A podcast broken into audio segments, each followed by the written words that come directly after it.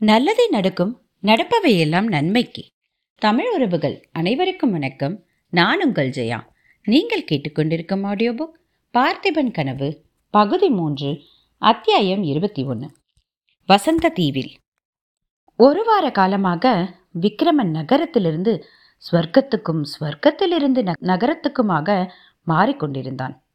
நாலாபுரமும் பயங்கரமாக தீ கொழுந்துவிட்டு எரிந்து கொண்டிருந்தது.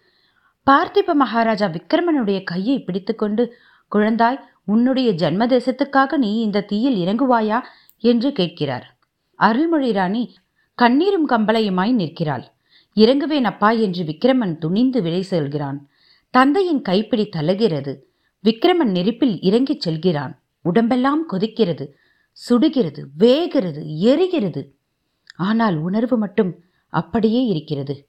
ஐயோ இப்படி எத்தனை காலம் எரிந்து கொண்டிருப்பது? ஏன் உயிர் போக மாட்டேன் என்கிறது? ஏன் உடம்பு அப்படியே கிடக்கிறது? என்று எண்ணி விக்ரமன் துடிதுடிக்கிறான். திடீரென்று ஒரு குளிர்ந்த கை அவனுடைய எரியும் கரத்தை பற்றுகிறது. இன்னொரு குளிர்ந்த கை அவனுடைய கொதிக்கும் மார்பை தொடுகிறது. எரிகிற அந்த தீயின் நடுவில் செந்தாமரையொத்த குளிர்ந்த முகம் ஒன்று தோன்றி அவனை கருணையுடன் நோக்குகிறது. சற்று நேரத்துக்கெல்லாம் அவன் அந்த தீயிலிருந்து வெளியே வருகிறான். தன்னை அவ்விதம் கையை பிடித்து அழைத்து வந்த தெய்வ பெண்ணுக்கு நன்றி செலுத்த அவன் விரும்புகிறான். ஆனால் அந்த தெய்வ பெண்ணை காணவில்லை. விக்ரமன் புலிக்கொடி பறக்கும் பெரிய போர்க்கப்பலில் பிரயாணம் செய்கிறான். கப்பலில் நூற்றுக்கணக்கான சோழ நாட்டு வீரர்கள் அங்கும் இங்கும் உலவுகிறார்கள்.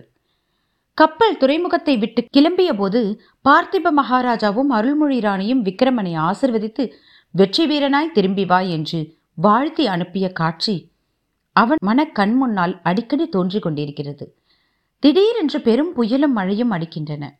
கப்பல் கவிழ்கிறது. விக்ரமன் கடல் அலைகளுடன் தன்னந்தனியாக போராடுகிறான். உடம்பு ஜில்லிட்டு போய்விட்டது. கை கால்கள் மறத்து விட்டன. இனி தண்ணீரில் மூழ்கி சாக வேண்டியதுதான் என்று தோன்றிய சமயத்தில் இந்திரஜாலத்தைப் போல் ஒரு படகு எதிரே காணப்படுகிறது.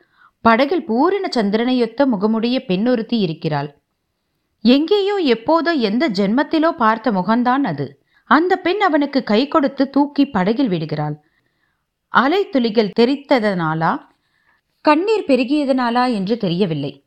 அவளுக்கு நன்றி செலுத்த வேண்டும் என்று விக்ரமன் ஆசைப்படுகிறான். பேச முயற்சி செய்கிறான் ஆனால் பேச்சு எழவில்லை. விக்ரமன் ஒரு கொடிய பாலைவனத்தில் நடந்து கொண்டிருக்கிறான். இப்படியெல்லாம் ஸ்வர்க்க இன்பத்தையும் நரக துன்பத்தையும் மாறி மாறி அனுபவித்த பிறகு கடைசியில் ஒரு நாள் விக்ரமனுக்கு பூரணமான அறிவு தெளிவு ஏற்பட்டது. கொஞ்சம் கொஞ்சமாக பழைய நினைவுகள் எல்லாம் வந்தன. காட்டாற்றங்கரையில் மகேந்திர மண்டபத்தில் அன்றிரவை தானும் பொன்னனும் கழித்தது வரையில் நினைவுபடுத்திக் கொண்டான். சுற்றும் முற்றும் பார்த்தான்.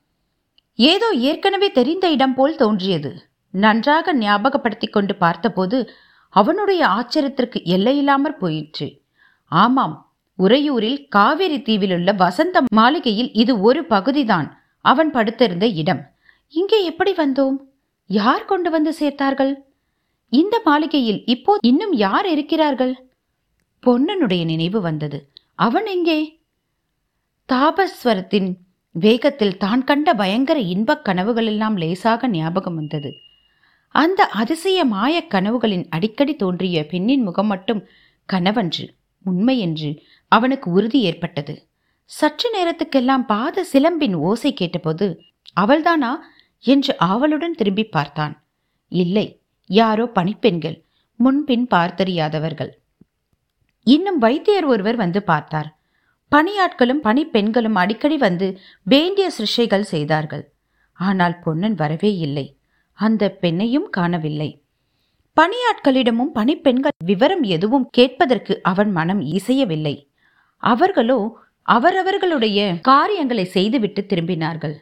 அவனுடன் ஒரு வார்த்தையும் பேசவில்லை. இப்படி ஒரு பகல் சென்றது. இரவு தூக்கமும் கழிந்தது. மறுநாள் பொழுது விடிந்ததிலிருந்து விக்ரமனுக்கு அங்கே படுத்திருக்க மனம் கொள்ளவில்லை. உடம்பில் நல்ல பலம் ஏற்பட்டிருப்பதைக் கண்டான். எழுந்து நடமாடினான். ஒருவித கலைப்பும் உண்டாகவில்லை. திடமாகத்தான் இருக்கிறோம். அறைக்கு வெளியே வந்து தோட்டத்தில் பிரவேசித்தான். அங்கிருந்த பணியாட்கள் யாரும் அவனை தடுக்கவில்லை. விக்ரமன் மேலும் நடந்தான். நதிக்கரையை நோக்கி மெதுவாக நடந்து சென்றான். பல வருஷங்களுக்கு பிறகு அந்த குளிர்ந்த காவேரி தீவை பார்க்க பார்க்க அவன் மனம் பரவசம் அடைந்தது அந்த மாமரங்களின் நிழலில் நடப்பது அளவற்ற ஆனந்தத்தை அளித்தது. மெல்ல மெல்ல நடந்து போய் காவேரி கரையை அடைந்து ஒரு மரத்தடியில் உட்கார்ந்தான். அவனுடைய மனதில் சாந்தியும் இன்ப உணர்ச்சியும் மேலிட்டிருந்தது. காவேரி நதியின் இனிய நீர் பிரவாகத்தை விக்கிரமன் உற்று நோக்கிக் கொண்டிருந்தான். தண்ணீரில் ஒரு முகம் பிரதிபலித்தது. அது அந்த பழைய தெய்வ பெண்ணின் முகம்தான். காஞ்சியிலும் மாமல்லபுரத்திலும் தன்னை கருணையுடன் நோக்கிய முகம்தான். தாபஜ்வர கனவுகளின் தோன்றி சாந்தியும் குளிர்ச்சியும் அளித்த முகமும் அதுதான். அந்த பெண்ணை மறுபடியும் காணப் போகிறோமா என்று விக்ரமன் பெருமூச்சு விட்டான். அதே சமயத்தில் அவனுக்கு பின்புறமாக வந்து ஒரு மரத்தடியில் சாய்ந்து கொண்டு குந்தவி தேவி நின்றாள்.